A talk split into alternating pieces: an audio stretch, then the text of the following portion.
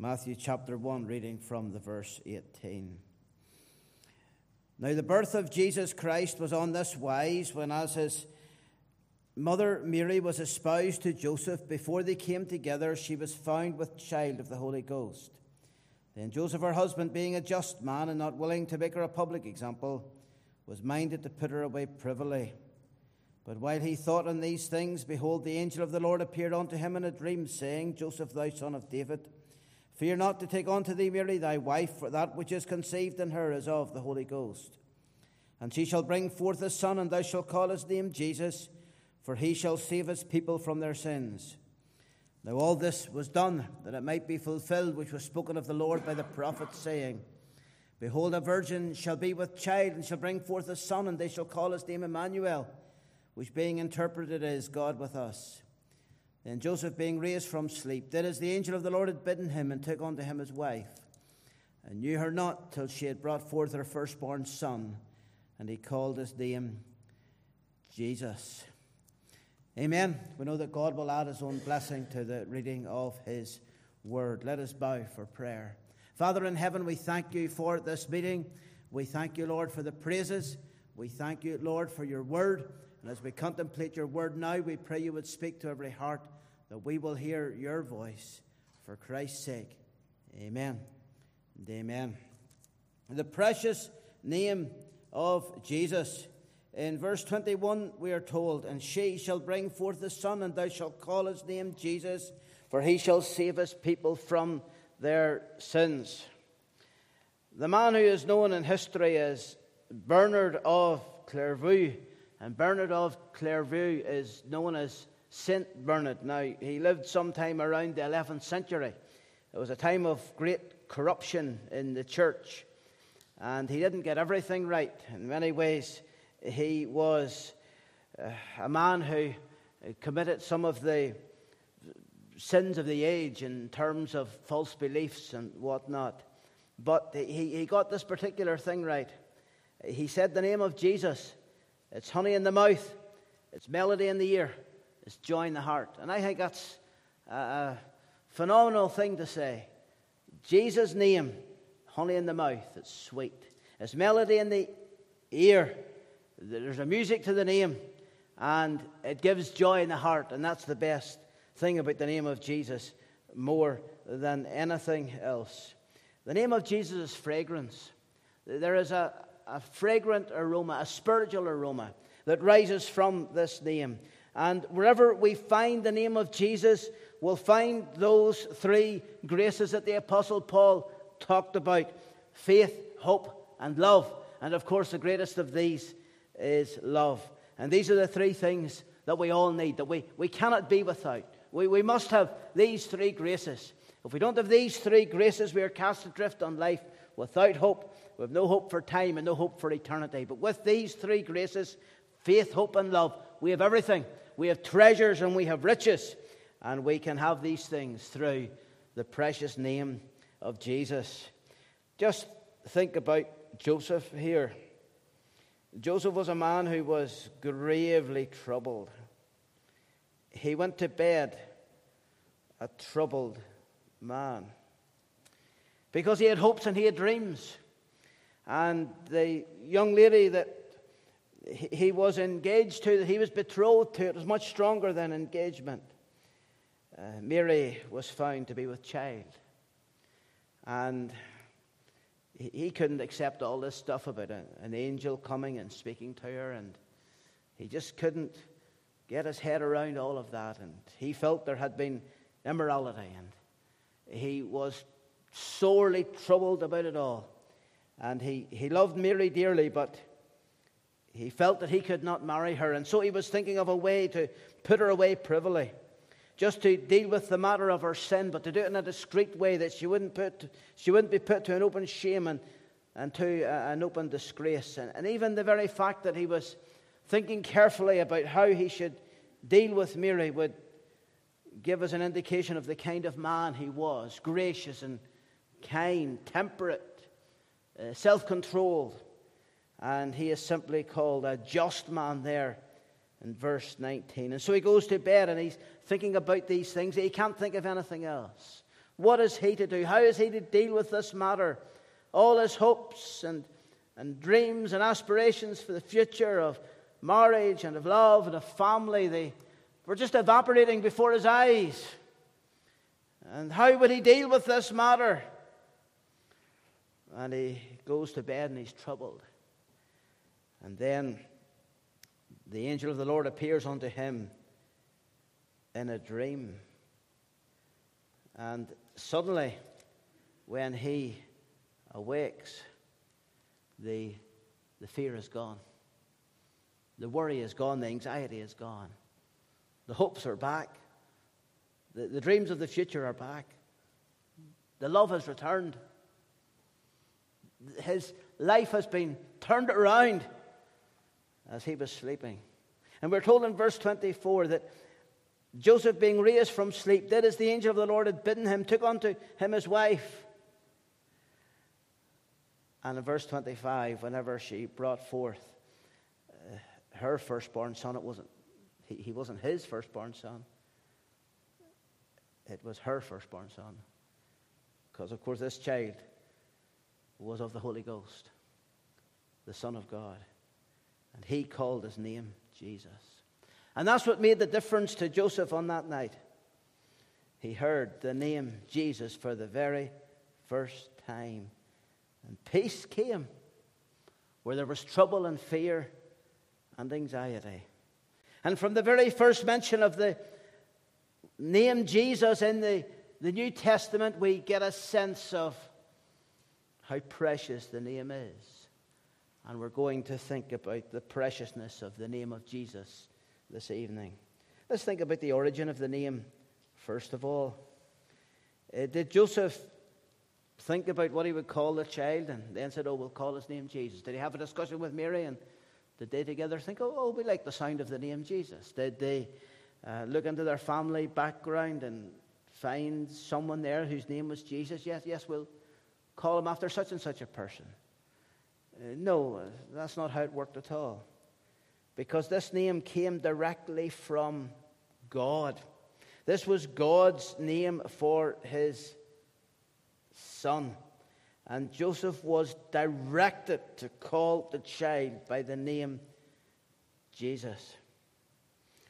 And this instantly tells us what this Christmas story is all about.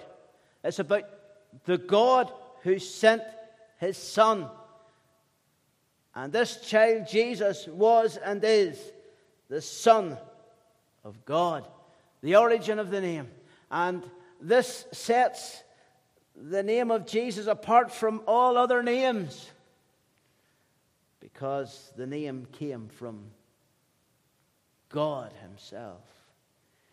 The origin of the name. Let's think about the meaning of the name now. And Joseph was told the meaning of the name. He shall save his people from their sins. And that's what the name Jesus means. It means Savior. Every time the name Jesus is spoken, the name Savior is spoken. The name Jesus speaks to his work, speaks to his purpose, the meaning tells us what this child came to do. He came to save. And this saving would be done through a person. You, will call his name Jesus, for he shall save. This saving would be done through the child who would become the young man, who would become the rabbi, who would become the teacher, who would become the man crucified on Calvary's cross who would become the one who would rise from the grave on the third day. The name Jesus. And through all of this, he would accomplish salvation. Salvation would be done through him. He shall save his people from their sins. Now, the Jews were looking for a Savior. In fact, through the whole of the Old Testament, there were many Saviors. Joshua was a Savior. He, he took the children of Israel into the promised land. And actually, the name Joshua is the name Jesus in the Greek, uh, in the Hebrew language. Uh, David was a savior. He saved Israel from the Philistines. He saved Israel from their first king, Saul, who of course was not God's choice. David was a savior. And there were others who, whom we would call saviors. The Jewish people looked to these deliverers. The name uh, Savior to the Jews, it was the deliverer, the one who would come, the one who would conquer their enemies. And the Jews, yes, they were looking for a Savior. They were crying out for a Savior. They were longing for a Savior, but they weren't longing for one who would save them from their sins. They were longing for one who would deal with their political problems. They were looking for one who would raise up an army, who would conquer the Romans and give the Jewish people back their independence again. They were looking for a political savior, they were looking for a military savior, they were looking for a, a physical king who would reign over them and make their country big once again, as it was in the days of Solomon. That's what they longed for. But they weren't looking for a savior from sin, they weren't looking for a spiritual savior. And there are many people today, and they're looking for someone who will have the answer for their financial problems. And the world is full of financial worries and financial problems tonight. They're looking for some hope in the midst of all that, looking for more income, looking for more financial stability. They're looking for political peace, political peace in the world, political peace amongst the nations. That's what people are longing for. That's what people are thinking about. But how many people are thinking about the Savior from sin? Because that's the fundamental problem that lies at the heart of all of man's need the fact that he's a sinner. And what are you looking for tonight? Are you looking for a Savior from sin? Maybe your mind is filled with other things, even at Christmas time. Everything gets so busy, everything gets so hectic, so many things to do, so little time to attend to it, and the clock just ticks down, ticks down until Christmas Day. But what's it all about? If it wasn't for Jesus, there would be no Christmas. And what is it all about? He came to save his people from their sins. He came to save sinners. He came to save me. He came to save you. He came to save all of us. And if we don't begin to recognize the fact that we are sinners before God, we miss God's purpose for us, that we might be saved. We need saving from our sins because we can't save ourselves from our sins. Sitting in the pew of this church will not save you from your sin. Reading the Bible will not save you from your sin. It'll be a help, but it'll not save you. Living a good and decent life will not save you from your sin because it will not eradicate the fact that you're a sinner to begin with. You need saving from your sin. And there's only one who can save you from your sin, and that's this man, Jesus Christ. No one else can do that. He alone is the Savior. He saves us from the penalty of sin, and the penalty of sin is severe. The penalty of sin is death, eternal death. The wages of sin is death. But the gift of God is eternal life through Jesus Christ, our Lord. You see, only Christ can give us eternal life and save us from eternal death. And death itself is bad, it's terrible, it's catastrophic, it's tragic. We're all facing death. But to face eternal death is so much more tragic. It is sad to lose one's life. It is worse to lose one's soul. And ultimately, folks, this evening we're all going to lose our lives. We don't know when that's going to happen, we don't know how it's going to happen. But we know it is going to happen unless Christ intervenes and comes first. And that, of course, may happen as well. And if you're not saved, you'll not be ready for that event, seeing Christ. But I tell you, if you die before the Lord comes, you're still going to see Him because you'll be raised. But you'll be raised to the resurrection of damnation to the judgment day. When you'll meet him and you'll see him, this precious name, Jesus, you'll see him as the one whom you rejected. You said, I don't need this man to be my Savior. And you'll stand before him and give an account for how you turned away from the gospel in Clogher Valley Free Presbyterian Church or some other place where you heard Christ's name mentioned. Oh, it's tragic. One day we're going to die, but to lose your soul eternal death, to be sent away to the lake of fire. Oh, we need saving from all of that, and that's what we all deserve. For the wages of sin is death. We all deserve this dreadful, dreadful execution. But Christ, He took the execution Himself upon the cross that we might be saved from our sin. He came to deal with our guilt, He came to deal with the penalty, He came to give salvation. You know, wherever you go in this book, you read about salvation. It's the core message of the book the Savior who came to save us. In 2 Timothy 3, verse 12, uh, Paul spoke to Timothy and he said, From a child that has known the Holy Scriptures, which are able to make thee wise unto salvation through faith which is in Christ Jesus. I said, reading this book will not save you, and neither it will. There are people who know this book from cover to cover. They, they know so much about this book. They know facts, they know details, they know doctrines. They can argue and debate about truth, but they don't know the man at the heart of the book. They don't have salvation. And you know, and you might read something and yet miss the key message. And many people have done that. They have filled their minds intellectually with what this book says, but they don't know the Savior who's at the heart of the book. And that's the one whom you need to know. Yes, this book will help you find salvation.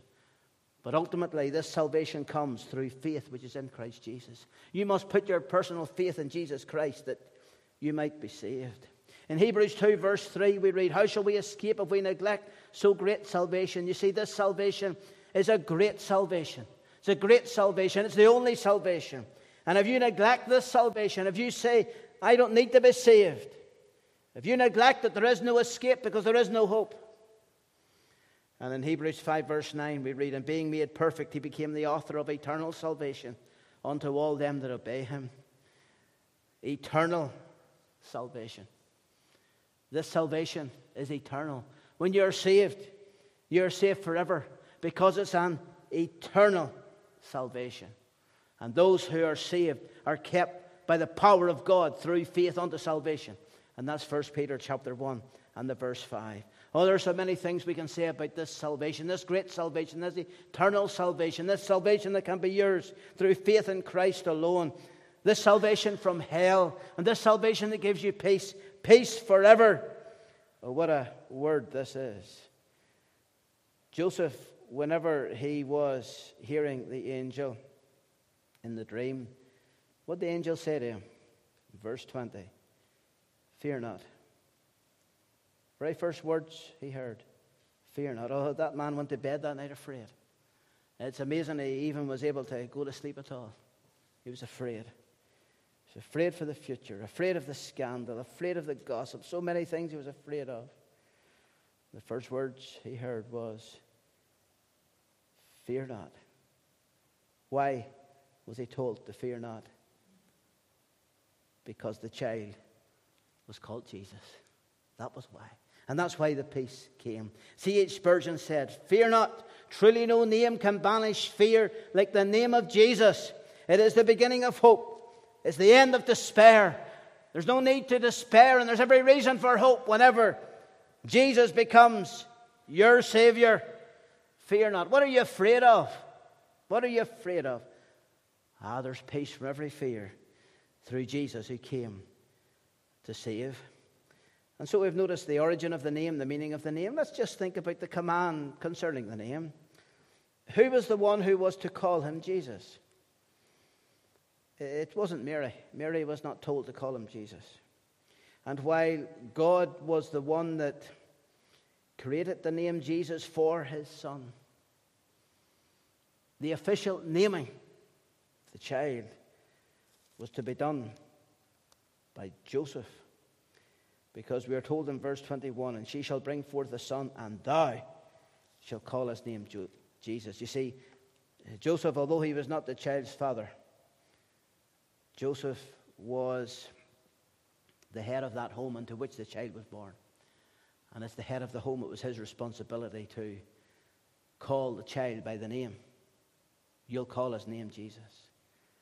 And verse 25 says that when Mary's firstborn son was born, Joseph, he did what he was told. He called his name Jesus. And what really interests me here is this that it was a man who was told to give Jesus his name before men. Of course, he really was Jesus in the mind and the heart of God. But before mankind, before society, before the world, the one who was to officially give the child the name was a man. A man who was a sinner. Joseph was a good man, an honorable man, a just man. He still was a sinner nonetheless, as we all are sinners. And it was a sinner who would officially call the child Jesus.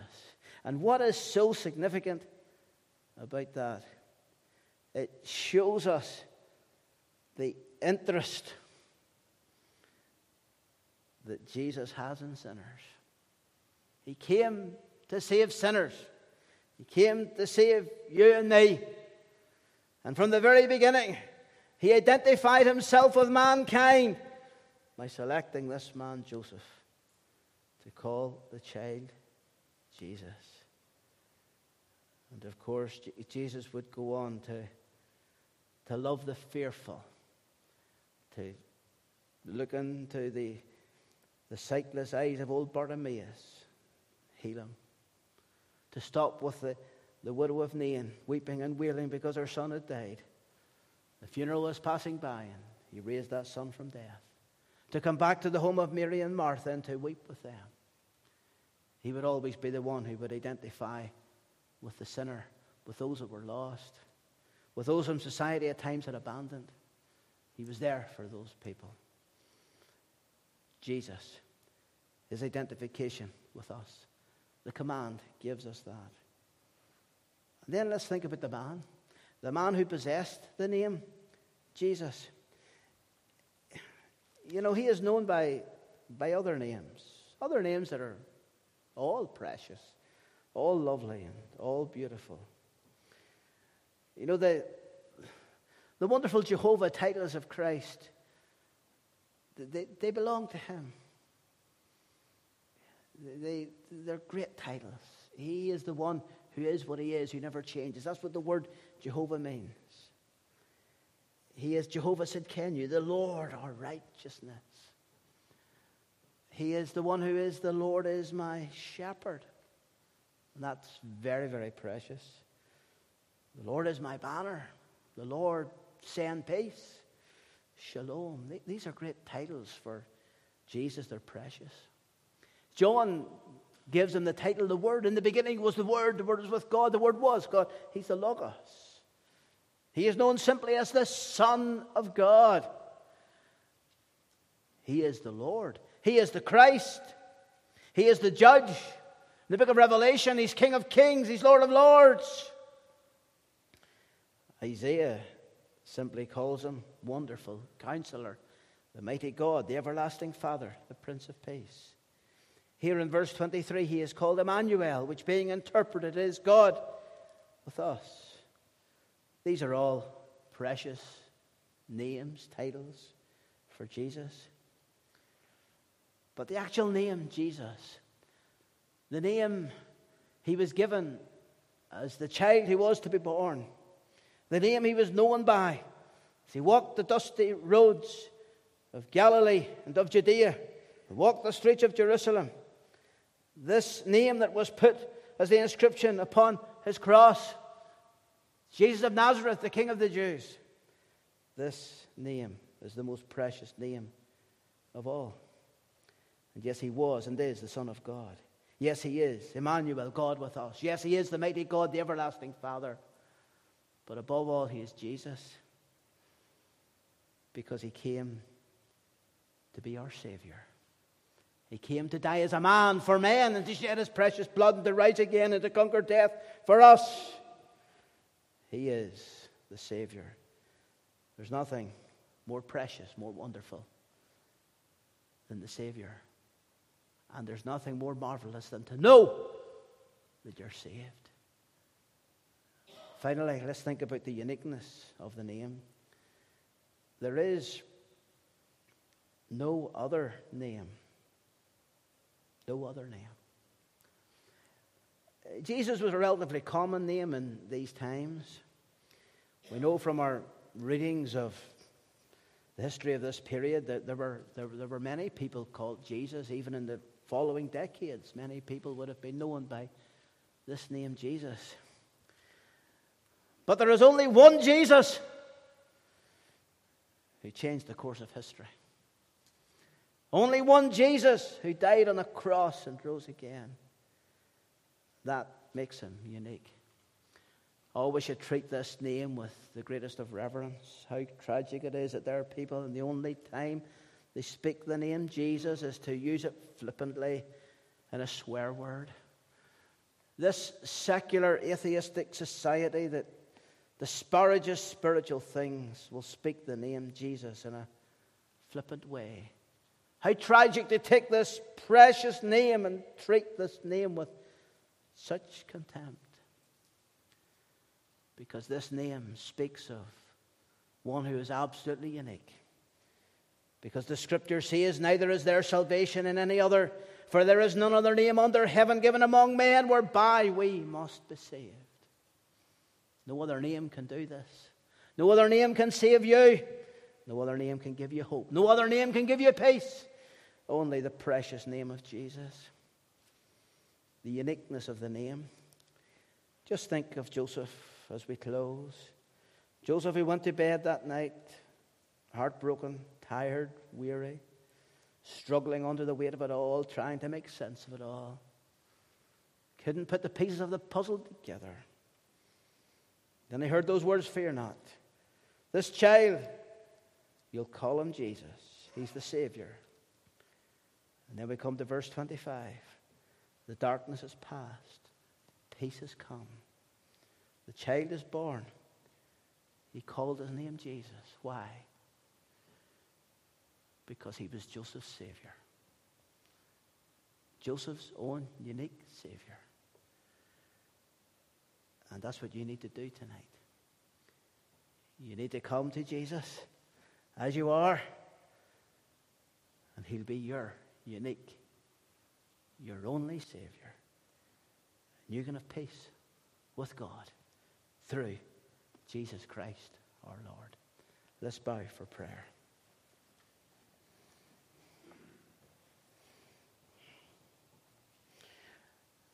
You're here tonight without the Savior. Oh, what a precious name this is the name of Jesus. If you don't know Him tonight, you give your heart to Him. How do you do that? It's very simple. You come and you say, Lord, I'm a sinner, save me. Confess the fact that you're a sinner, take ownership of your sin, and ask Christ to save you and put your faith in Him. Oh, yes, turn from that sin. Turn on to Jesus. Will you do that? You give your life to Jesus Christ tonight. If you want to talk to me, I'll be here and talk to you about the things of God. Don't put this matter off, it's much too important. You seek the Lord for life tonight. Father in heaven, we thank you for your word. Write it upon every heart. We pray that you would take us now from this place with your blessing. May the grace of our Lord Jesus Christ, the love of God, the fellowship of the eternal Spirit be our abiding portion now and evermore. Amen. Amen.